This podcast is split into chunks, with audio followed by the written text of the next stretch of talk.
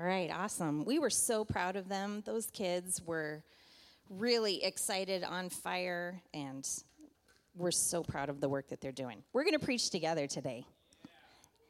Woo-hoo-hoo, what could possibly go wrong? It's going to be great. And ironically, it's about communication. And I think what we should do is, in order to test, you know, in marriage where you're at with communication, maybe a tandem bike should be just the thing. To go a couple of miles as husband and wife on tandem bike and just see how well you're communicating like as a team. As a team. idea. Right. I don't know.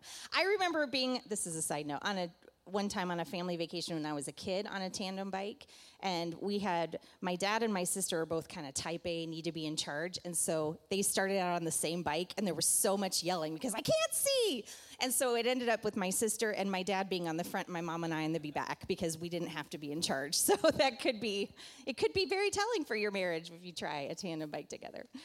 Well, we are wrapping up today a series that we have been in for the last month here at Homestead called Cultivate. And we've been talking about relationships. We wanted to take some time over the last month to look at scripture and talk about what it means to have healthy relationships, whether that's with your spouse, whether that's with your kids, whether that's with family members.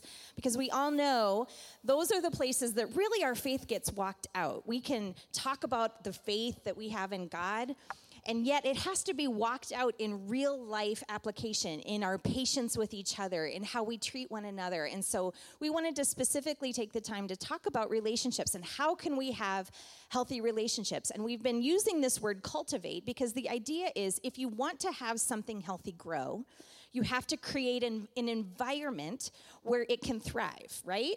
Um, my garden has not been ready for anything to thrive or grow until I took the time and dug in the soil and added the right nutrients and made sure I tended to it to make sure that the right environment was there for it to grow and be healthy. And the same way, all of us want healthy relationships, right? I don't think anybody's thinking, like, I really like this relationship to be a train wreck, right? None of us are thinking that. We want healthy relationships.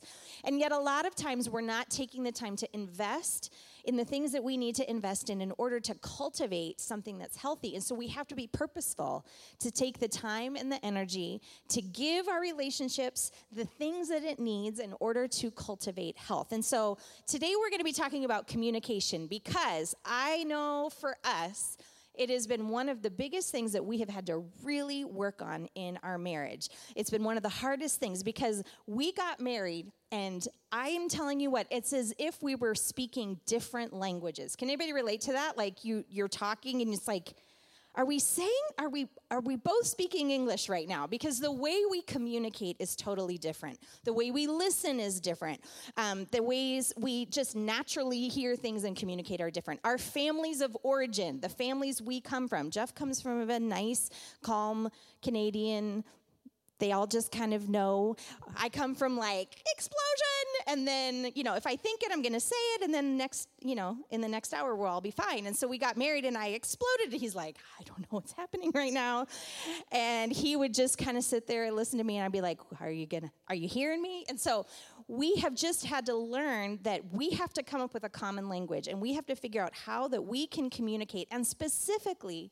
We have to figure out how we're going to communicate when the stakes are higher when we're in conflict, when there's stress, when we're hurting, when we're upset, because those are the places that it can tend to get out of control. So, communication is what we're talking about today. So, we're going to share some of the things that we've learned, but first, we're going to just start with the scripture that I think is going to give us a foundation for everything we're going to be talking about today. So, if you have your Bibles, you can turn to the, the book of James.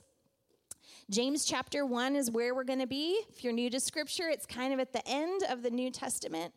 And if you're ever wondering how you should treat other people, the book of James is basically like a manual as to how to have healthy relationships. If you're ever wondering, I try and go through James every year and just kind of do a deep dive because he really gets into the nuts and bolts of how to have healthy relationships and how to treat one another. And so the scripture we're looking at today is James 1:19 and he gives us this really good insight. He says, "Understanding this, my dear brothers and sisters, you must be quick to listen, slow to speak, and slow to get angry.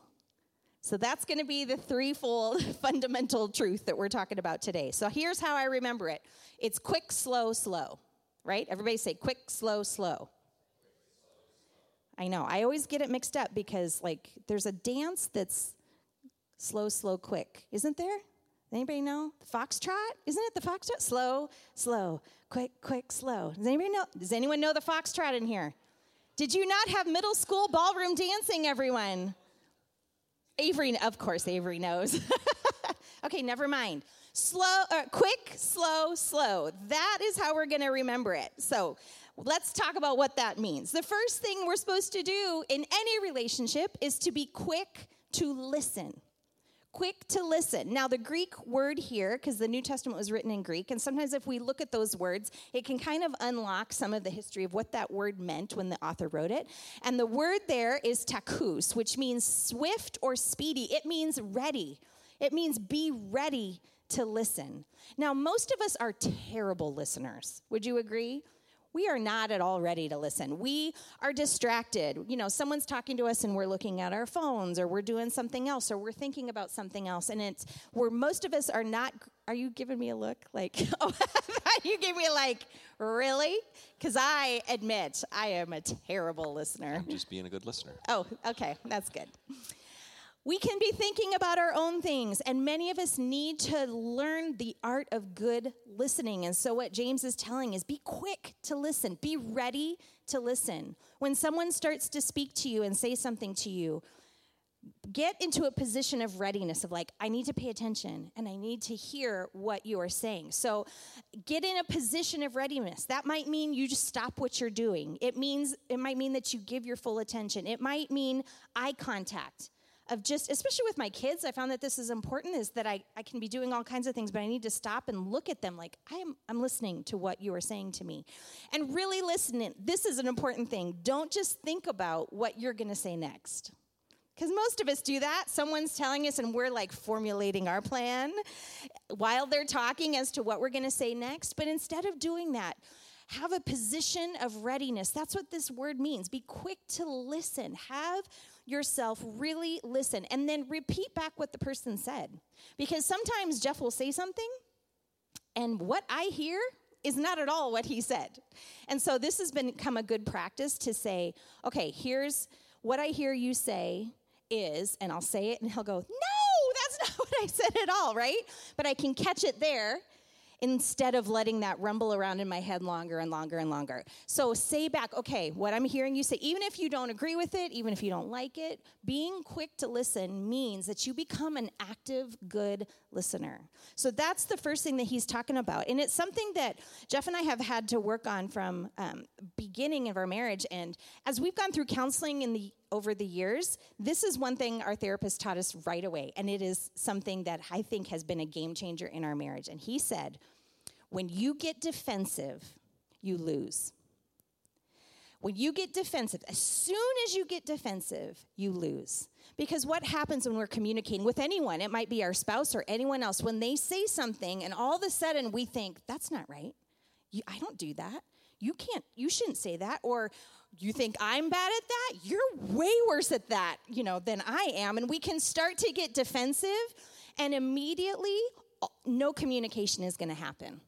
You're not going to hear anything.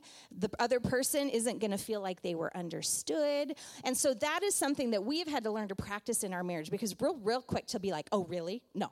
Well, you do that way more than I do.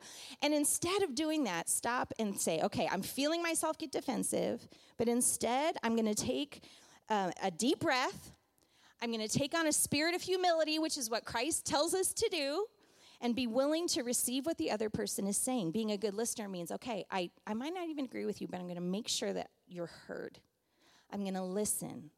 I'm not going to become defensive and feel like I have to defend myself right away. I have to think, we're going to get there, but first I need to listen.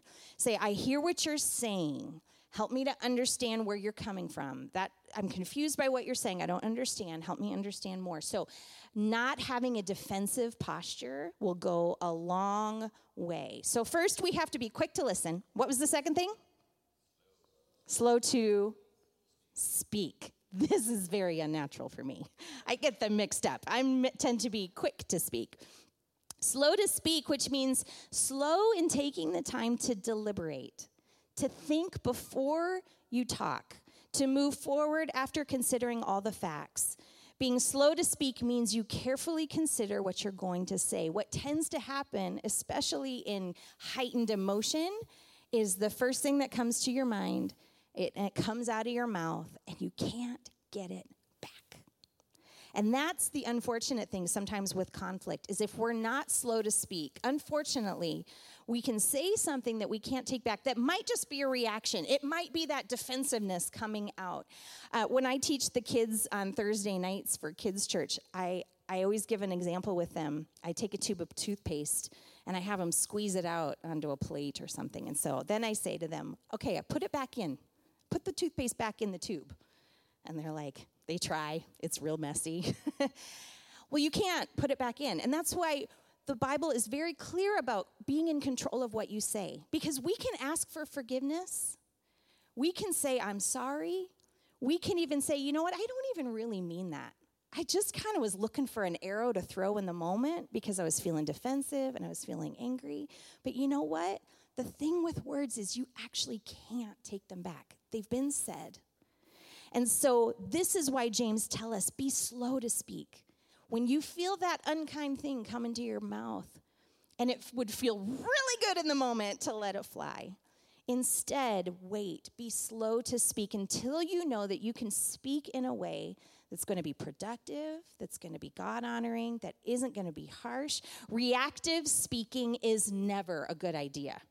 Whether it's your spouse, whether it's your kids, whether it's at your job, just talking without taking the time to be purposeful about what you're going to say is never a good idea. And James goes on to talk more about this just a little bit later in the chapter. In James 1:26 he says, "If you claim to be religious, but you don't control your tongue, you are fooling yourself and your religion is worthless." This tells us that faith in God, belief in God, shows up in a lot of different ways and how we walk that out. But one of the main ways it does is that we are able to control our tongues. And what we say, we're mindful of honoring God. So we're going to be quick to listen, slow to speak, and then the last thing is slow to get angry. Now, I want to talk about this one for a little bit longer here. We tend to think of being angry as an outburst of anger, right? Slow to get angry, like let let you know, don't don't explode right away. But the Greek word here is actually the word orge, and it means this. It's an intentional disposition which steadfastly opposes someone or something based on extended personal exposure. So, this word actually implies that this isn't a sudden outburst, but a growing, settled indignation. It's a slow burning resentment. James isn't talking about outbursts of anger here. Now, we all know that's not good either, but what he's actually talking about is an internal anger that slowly grows over time. And anyone that's been married longer than five minutes is like, I know this slow burn of anger that grows over time. When we spoke four weeks ago, I talked about how Jeff takes his uh, stickers on his apple and sticks them on the side of the sink this causes a slow burning indignation anger inside of me. And what was so funny is after we talked about that, I think everybody sent me pictures of apple stickers all over their house for about three weeks. So I'm glad I gave you lots of material. But here's what can happen when it might be a small behavior that you begin to build up resentment and anger. It could be a big behavior, it could be a big thing. What James is talking about here is resentment it's that slow burn of anger that if you aren't careful to keep inventory of your heart, you can start to th- have the worst case scenario picture of your partner, of your kid, of your coworker. We can start to build our case as to how they don't care anything about me. They're the worst version of themselves. He's talking about this inner dialogue of how you think about a person you're in a relationship with. And we all know what it's like when we feel like, especially when there's seasons of conflict, where all of a sudden you're like, my overall view of that person right now is really negative. That overall person or, or uh, relationship with that person is frustration. When I think about my interactions with them, it's this overall resentment and ugh, frustration and anger. And this is what James is warning us against. He says, Be slow to get angry. Don't focus on the worst. Stop and think about the good stuff. Think about the best. Don't let that run rampant in your mind. Don't let your relationship simply become that slow simmer of anger so that eventually, when you start to open your mouth and have a conversation, you are not quick to listen. You are not slow to speak because that simmering indignation, resentment will boil over into conflict. So we have to watch this. We have to watch the stories we're telling ourselves when somebody does thing. It's easy to assign motive to those apple stickers. But it's not real and I have to stop and go, "Wait a minute. You know what? This is this isn't a character flaw. I mean, it's a slight character flaw. but it doesn't mean that he's not a good husband. It doesn't mean that he doesn't care about our family, that he doesn't, because I can start to go, he doesn't do anything around here. I have to take care of everything. And the reality is, that is false. That's false information. But I can tell myself that story and actually start to believe it. If I am not careful to guard against that, quick to get angry and stop and go, wait a minute, this is this is an annoyance for sure but it is not indicative. And I don't need to let this start to build into something bigger than what it is. So James is saying be quick to listen, be slow to speak, and slow to get angry.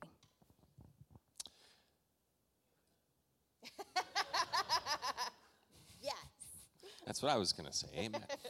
um, I want to talk just briefly about communication in times of conflict because if you're like me, this all sounds good and i'm like when thing when when the temperature is low and there's no sign of conflict communication can happen much easier right but then when the emotions are heightened and it doesn't even have to be when when you and your spouse are in an emotionally heightened maybe conflict it can be when an outside circumstance is causing uh, conflict or something is difficult you are you are walking through something that are causing tensions to be heightened a little bit. It can be maybe you're parenting through a difficult season with one of your kids and that doesn't just affect your relationship with that kid right? It obviously you know this it affects your relationship with your husband or wife.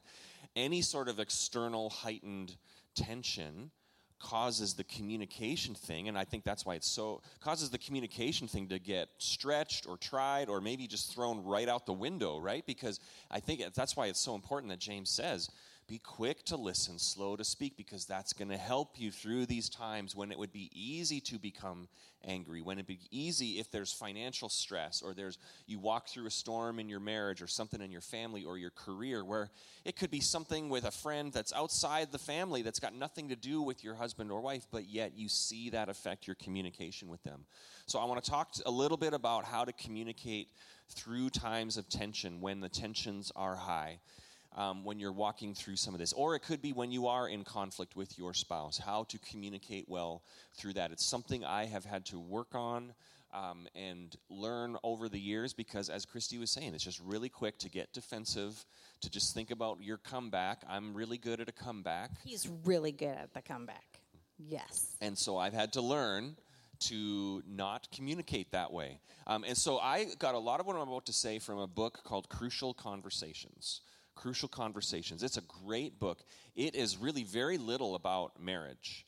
Um, but the book Crucial Conversations has a lot to do with any relationship, parenting, your child, boss, employee, friend relationships, and certainly it applies to husband and wife or family relationships. It's how to communicate when the tensions are high, how to communicate when things go um, when things would easily go off the rails. So to communicate well in any relationship, and this is one of the one of the points that the author makes in the book Crucial Conversations, and I'm paraphrasing a lot of what uh, what he said. But to communicate well in any relationship, you have to build a safe environment to share knowledge. In other words, you have to build a safe environment for people to add to the conversation. So I'll put it in the context of marriage. If Christy and I are having a disagreement, we have to have a safe environment for both of us to add information and perspective and to share our thoughts and what we know about that conflict. And so we've referred to it as kind of we enter the arena. Um, and that can mean, you know, not like ultimate fighting arena where we're both like, we're ready for this. We've done that too many times. But building a safe place, building a safe environment where we have to be very intentional, where we go in and we say, okay, here's what happened, here's the conflict. Here's what I feel about this. Here's what I know about this. Here's how what you what's happening is affecting me.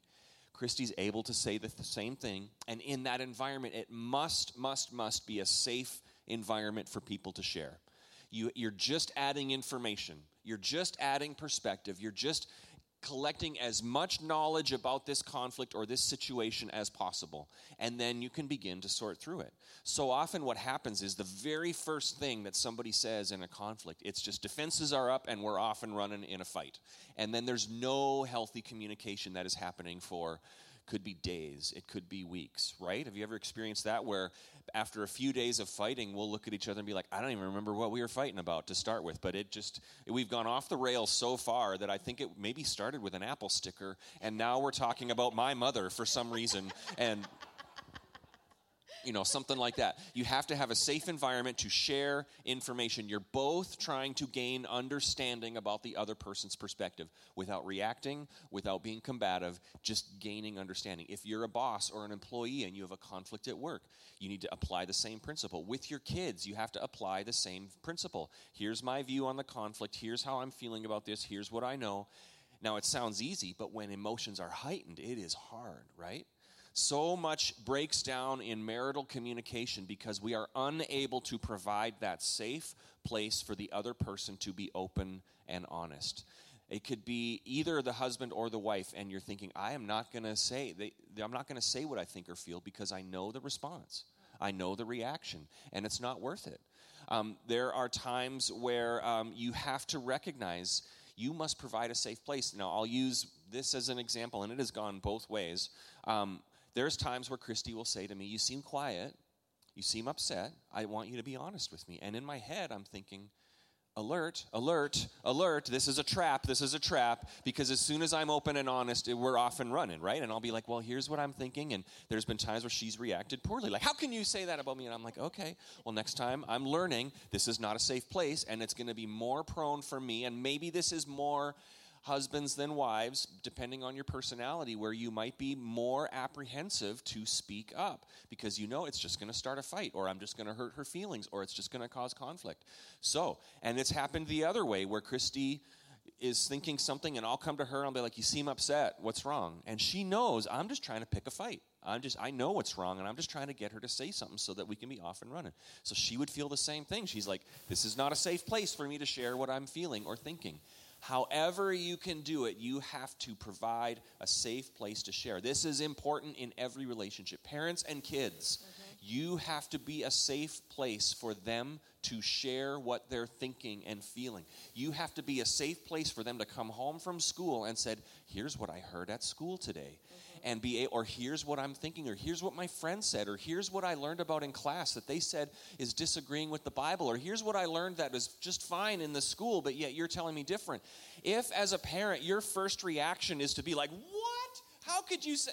They're going to learn this is not a safe place for me to be open and honest. I'll say we had to work on this early on when our parents were growing. Uh, our parents, our kids were growing. Our parents were all grown up at this time. Our kids were growing and in school, and I remember a day because Christy is more the reactor, right? And I had to say, You're going to need to work on your face. your reaction face a little bit when our because maybe our kid maybe lucy our oldest came home and said something and her response was a little heightened and i said we our goal was to be i want our kids to always know this line of communication is open we can sort through it later but if we're reacting harshly or oh, uh, we're reacting in emotion or heightened, our kids are going to learn, okay, I'm going to go somewhere else to talk about this because my parents are going to freak out. Mm-hmm. So, marriage with your kids, with a with a coworker, just however you can have a conversation, husband and wives, if you want to talk about it this week, talk about this very thing. How can we provide that safe place? What are the things that I'm doing that is causing you to think this is not a safe place? How can I help? So that you can go into the arena and you can share your thoughts about the conflict and be in control of your emotions. You are in control of your emotions, or you're supposed to be. This is within your power to provide a safe opportunity to just listen and then begin to sort through it calmly. It is possible. It is possible. This is so key in any conflict, especially in marriage, to provide that safe place. So soften your approach. Be direct, but be honest. One of the things that I've had to work on when we've gone to counseling is the counselor has said to me, I'm, there's a lot of times where I'm just not being honest, where I'm asked what I'm thinking and feeling, and I'm giving the answer that I think I'm supposed to give, and I'm just not being honest. Be open and honest. It doesn't have to be heightened emotionally. Approach your communication in a healthy way. Um, and perhaps you're sitting here today thinking maybe you're the husband or you're the wife, and you're thinking, I would love this. There's just no way. Pray about it and ask your spouse in a very calm manner how can we together foster this relationship? It is such a key thing to provide that safe place to share information about the conflict. And sometimes, I mean, we say going into the arena here because that's like our inner term, and you can come up with whatever it means for your family. But it's good because we'll, it's given us language to be able to say, like, when we feel ourselves starting to, like, well, I can't believe you're saying that. It's like, okay, hold on. I'm just, I'm in the arena, which means it's just stating information. Like, we're not going to respond, we're not going to react to each other. We're just gathering information. So sometimes just shared language is helpful. And there are times that we're like, and then we're like, okay. And then we we are trying so hard to not react. It was like, okay, I heard you. And then we're like, just a minute, hold on. We're just gathering information. And so even just having that shared language has gone a long way in helping us to be able to have those conversations. One other thing that I have, one other tool that I have learned is to express a need without criticism because we can tend to say, well, you never do this, or why can't you? Instead of thinking, a lot of times when we are wanting to communicate with someone, we're communicating, I need this. I need help around the house. I need help with the kids. I need you to talk to me more. I'm feeling isolated. I need, th- so it's coming from a need within me, but very often instead of looking at it as a need, we just say, You never help me around here. You never talk to me. Why can't we ever do anything, right? And so, tip that can be really hard. Um, instead of saying what your need is, uh, then we just say it as a criticism instead of actually thinking about the need. Now, this is hard because I typically don't know I have a need until I'm mad about it. Can you agree? Like, it's not the first thing I'm thinking of is like, what do I need today? What is my emotionally healthy request from you today? No, it comes out in, I feel hurt. I feel angry. I feel frustrated. I feel isolated. I feel disconnected. So the things that I'm feel first can lead to you don't ever do this because it's a heightened emotion. And so, what I've learned with this concept is to, when I feel one of those things, I take a step back and say, okay, before I go to him, what do I need here? What do I need? Do I need help? Well, I promise you, um, in the past, I've just gotten frustrated and been like, you never help. It's a disaster out here. There's Apple stickers everywhere, and this is the worst marriage ever. That's where it goes. Instead, learning to take a step back and go, I need help. And if I go to Jeff and say, hey, I'm, I'm feeling super overwhelmed, I really could use some help around here. Do you know the difference of reaction? You can imagine in your home the difference because he's like, okay what do you what do you need help with it's such a completely different thing it's the exact same need but the way that i'm expressing that need is not causing defenses to rise. And so this has been my work. I've been working on this a ton because I tend to always respond with a criticism or a frustration. So, uh, for example, let's say I was feeling disconnected from Jeff. We have, I feel like we haven't gone out or spent time together.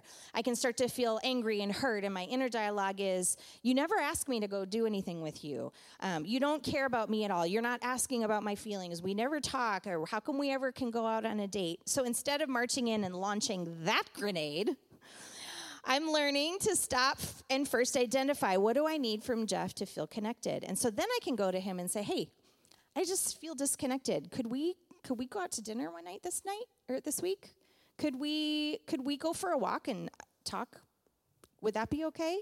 Now, the reaction there is totally different. And again, this takes being slow to listen and slow to speak, right? Taking the time to not just immediately react with my feeling, but taking the time to do the work in me to dig past, okay, what am I really upset about here? What do I really need? And then be slow to get angry. I think those will help you guard that uh, safety and, and help diffuse conflict. And it just helps husbands not have to be mind readers because we're terrible at that, right? You, right? I'll, I'll hear Christy say the apple sticker is stuck on the side of the sink, and I'll think she needs a hug, and I'll. no, I just need to clean up after myself. I mean, I'm joking about that. hey, I wanted to just take a few minutes as we wrap up today, and also wrap up this series. Um, just kind of a principle in the, if you want to turn your bibles we're going to wrap up with this in just a few minutes ephesians chapter 4 ephesians chapter 4 sums up godly relationships so well and again if you are a lot of this series has been focused on marriage or parenting and maybe you're not in that boat that season of life but this applies to all your relationships at work at school friends but Jesus does such a good job at teaching us the way of relating to one another. And then in Ephesians, the Apostle Paul sums up godly relationships so well. So I want to highlight a couple verses just as we wrap up today. Verse 1 and 2 of Ephesians chapter 4 says this as a prisoner for the Lord, now again, Paul was in prison when he wrote this, then I urge you, which always gives us good perspective of Paul's outlook on things. This is a guy that's in jail for the cause of the gospel, so I always kind of filter everything through. He has given everything for the cause of the gospel. As a prisoner for the Lord, then, I urge you to live a life worthy of the calling you have received. And here it is. This applies to every relationship. Be completely humble and gentle, be patient, bearing with one another in love. We're going to stop there for a minute. Be completely humble and gentle and patient, and bearing with one another. The word bearing there, the actual Greek word there, um, a lot is is a word that defines. Um, it's really interesting because it almost it the, the word bearing, or in some translations it says forbearing. That word there means really dealing with difficult people. Like, have you ever heard someone say, oh, that person is a bear to deal with, or that person is like just difficult? That's what this word is bearing with one another in love. Forbearing is that word that means really a lot of like, this person is difficult and I'm having to work to put up with them. Right. That's kind of like, it's really like scripture's acknowledging what we all know to be true. There are some people that are difficult, right? There are people You're not that, talking about your marriage. There are people, right no, now, there are no. people that are difficult to deal with. And this idea of, it's almost like a, a, a, relational like the side of like suffering through relationship or enduring people's difficulties. Has anyone ever had to endure someone's difficulties in a relationship? Husbands keep your hands down. All right so that's the idea of forbearance to bear with others enduring others difficulties or weaknesses. But to do so like paul says bearing with one another in love. Do so patiently dealing with others who are difficult, who you find difficult to agree with or deal with. This can just be any relationship in our world. Our world is short on forbearance, yeah. on bearing with one another in love, right? Look at our world. It is all disagreements with people and immediately discarding them and fighting and opposition. This is how our culture is set up to find someone who you disagree with and instantly you are at war with them. Paul is showing us that's not the way of Jesus. Mm-hmm. You bear with others. Our world is short on forbearance, but we as Christians are called to lead the way with people we find challenging. Times in our marriage where we find the other person challenging. Times when we are raising kids that they are being a challenge. We interact with them with humility, mm-hmm. with gentleness and patience with all humility and all gentleness and all patience. And there is a purpose for this. And this is how it kind of wraps up as we're talking about this collectively as a church. In verse 3, it says this, right after those verses we just read Make every effort to keep the unity of the Spirit through the bond of peace. Make every effort to keep the unity of the Spirit through the bond of peace. Make every effort. We've talked about this in marriage to become one. What God has joined together, let no one separate. Make every effort to keep that unity. In your family relationships, make every effort to keep that unity. All the things we've been talking about, all the things Scripture teaches us, we just have to be disciplined to remember those and make every effort to keep the unity. And in a church, this is why unity in the church is so important because we are here for a mission and a cause. We are called to go into the world and light the dark and see the gospel move forward. And it doesn't work if we're all just bickering with each other. If we're all just in conflict conflict with one another. Unity in the church is often preached by pastors because the pastors are saying, you all need to be united, which means you all just need to agree with me and not make my job more difficult because you're complaining about something. That's not what it's talking about. United together in mission, realizing there might be times where we find someone in the church difficult, but we make every effort in unity to remember we are called to something bigger right? This is what Paul is talking about. And he goes on being more specific about how God has uniquely wired us all differently, given us all different gifts. Men and women, God is calling and instilling them with gifts to build the church and to go into the world and preach the gospel. And so he talks about that in verse 11 and 12. Same chapter, Ephesians 4 and 11 and 12. So Christ gave, Christ himself gave the apostles, the prophets, the evangelists, the pastors, the teachers. He's talking about different gifts that he has given to different people in the church for this reason to equip his people for the works of service so that the body of Christ may be built up. This is talking about diverse roles, diverse gifts, diverse personalities. There are ways that we disagree with one another in this room for various things going on in our world. There are ways that we are all wired differently there are different gifts that God has given different people. You're like, I could never teach. I could never get up on stage and teach. That's fine. God has given you different gifts.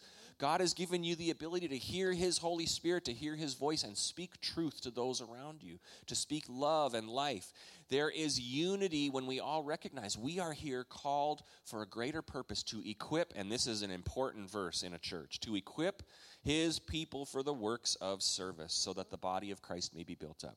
You know why the staff of Homestead Church is the staff of Homestead Church? Our job is to equip the people to do the work. We are here to lead teams of people to do the work of the gospel, right? This is why we are here. I tell the staff often, we are if you're getting paid by Homestead Church, your number one job is to build teams to do the work of the ministry because you are all gifted. God is building you up as his disciples. So we are here to equip one another to do the work of the ministry. If you're just here checking out church and you're being a spectator and you're just checking it out, that's fine, but we are going to always encourage you. You need to be equipped to do the work, not just being an usher and a greeter and singing on the worship team, those are important. But to do the work of the gospel when you leave this place, right. this is why we are doing this. And then finally, and here's a verse that gets quoted often.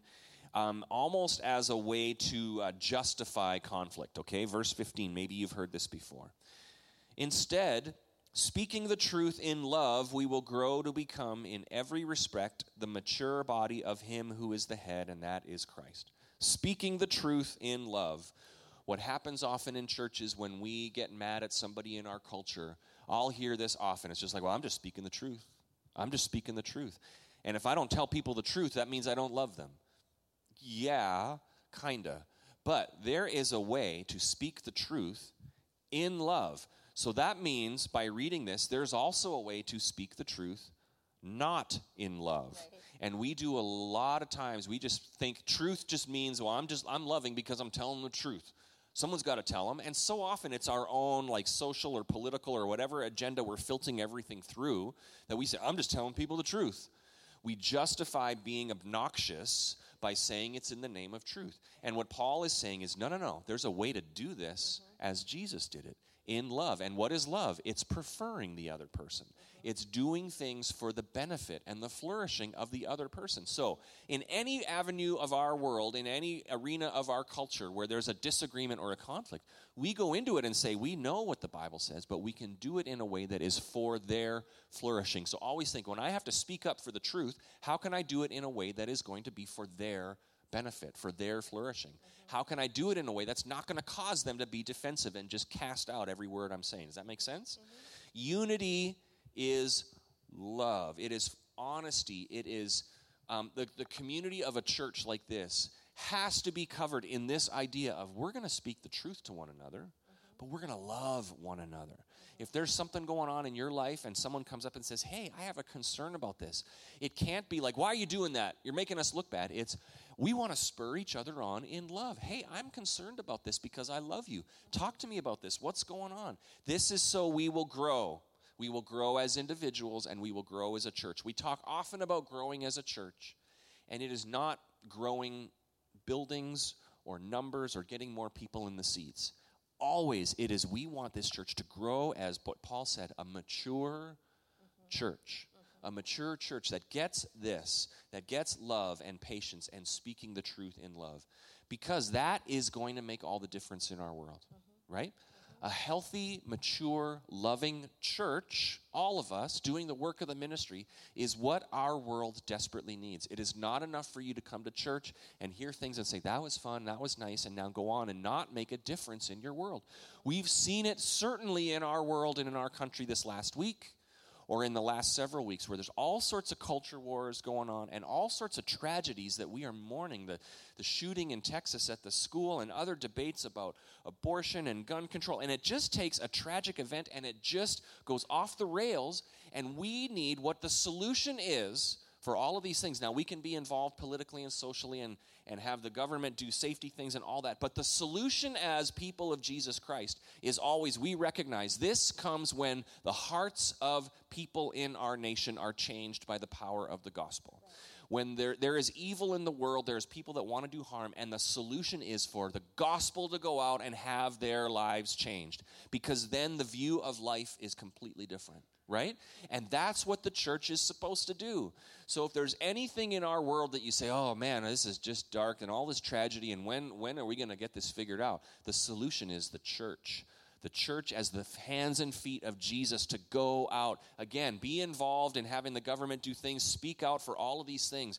But heart change in the heart of men and women is what is going to cause that. And that is why we need the church to be united. We need the church to grow. Does that make sense? Can we say amen to that?